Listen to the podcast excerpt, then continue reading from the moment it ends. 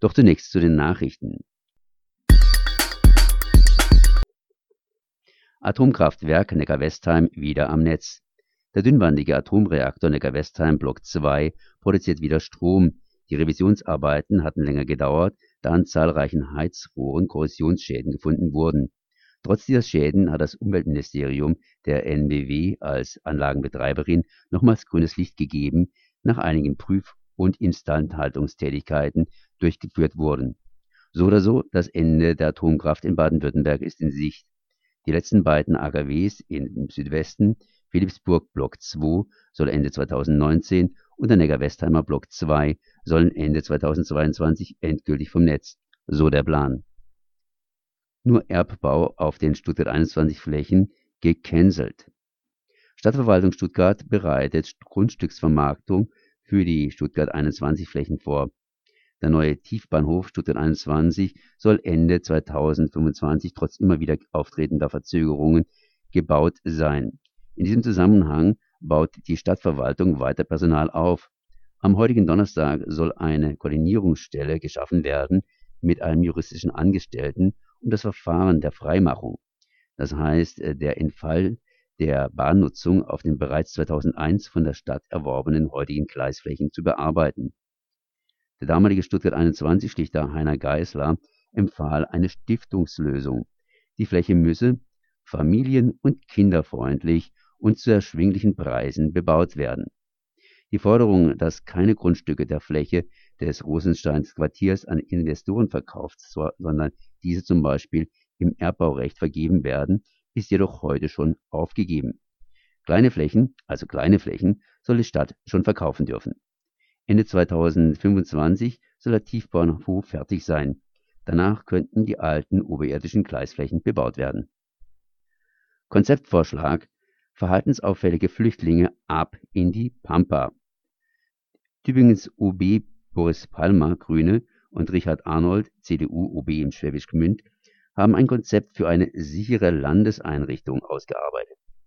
Tunichtgute, der Ausdruck stammt von Ministerpräsident Winfried Kretschmann, deren Verhaltensspektrum äh, von der Randale bis zum Begehen von Straftaten reichen soll, sind möglichst weit von allem, was Flüchtlinge auf dummen Gedanken bringt, wegkommen.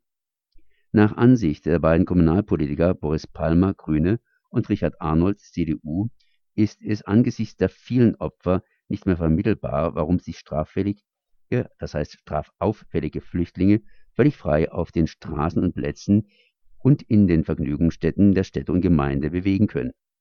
Innenminister Thomas Strobel sagte dazu, das Wegsperren vor der Verurteilung ist in unserem Rechtsstaat nicht möglich. Der Trick von Palmer und Arnold, verhandelsauffällige Flüchtlinge sollen in speziellen Einrichtungen gebracht werden.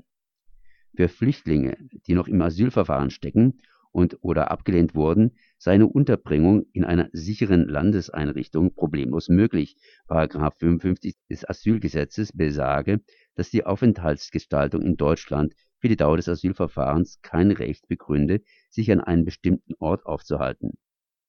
Bei bereits anerkannten Flüchtlingen, die auf öffentliche Leistungen für den Lebensunterhalt angewiesen sind, bestimme die Gemeinde, wo diese Unterbringung sei zum Beispiel in einer sicheren Landeseinrichtung. So könne also auf dem Gebiet einer Gemeinde eine Flüchtlingsunterkunft errichtet werden, die besondere Sicherheitsanforderungen gerecht werde. Security rund um die Uhr, Zutrittskontrolle, gegebenenfalls nächtliche Ausgangssperren, die über die Hausordnung geregelt werden. Städte und Gemeinden stellen geeignete Unterkünfte zur Verfügung mit großer Entfernung zu belebten Plätzen, Innenstädten, Vergnügungsstätten oder Bahnhöfen. Das Land sorge im Gegenzug für mehr Sicherheit mit Security-Personal und einer Polizei, die durch verstärkte Präsenz einen Sicherheitskorridor um die jeweilige Einrichtung legt. Leistungen sollen die Geflüchteten ausschließlich am zugewiesenen Aufenthaltsort bekommen. Geld nur im Minimum. Für 50 Flüchtlinge werden die Kosten auf eine Million Euro geschätzt, also pro Jahr und Flüchtling 20.000 Euro. Palm und Arnold beteuern, dass es sich hier nicht um eine Form von Haft handelt, da die Geflüchteten die Einrichtungen zumindest tagsüber jederzeit und beliebig lange verlassen können. Kein Platz mehr im Knast. 20.000 offene Haftbefehle lassen die Gewerkschaft Strafvollzug vor einer Überlastung der Gefängnisse warnen. 1000 Haftplätze und mindestens 300 Personalstellen fehlen in Baden-Württemberg bereits jetzt. Eine Verstärkung und Reform des Strafvollzugs sei überfällig, sagte Schmidt von der Gewerkschaft Strafvollzug. Die Zahl knapp 20.000 offener Haftbefehle in Baden-Württemberg, diese Zahl stammt aus Angaben der Bundesregierung mit Datum Ende März 2018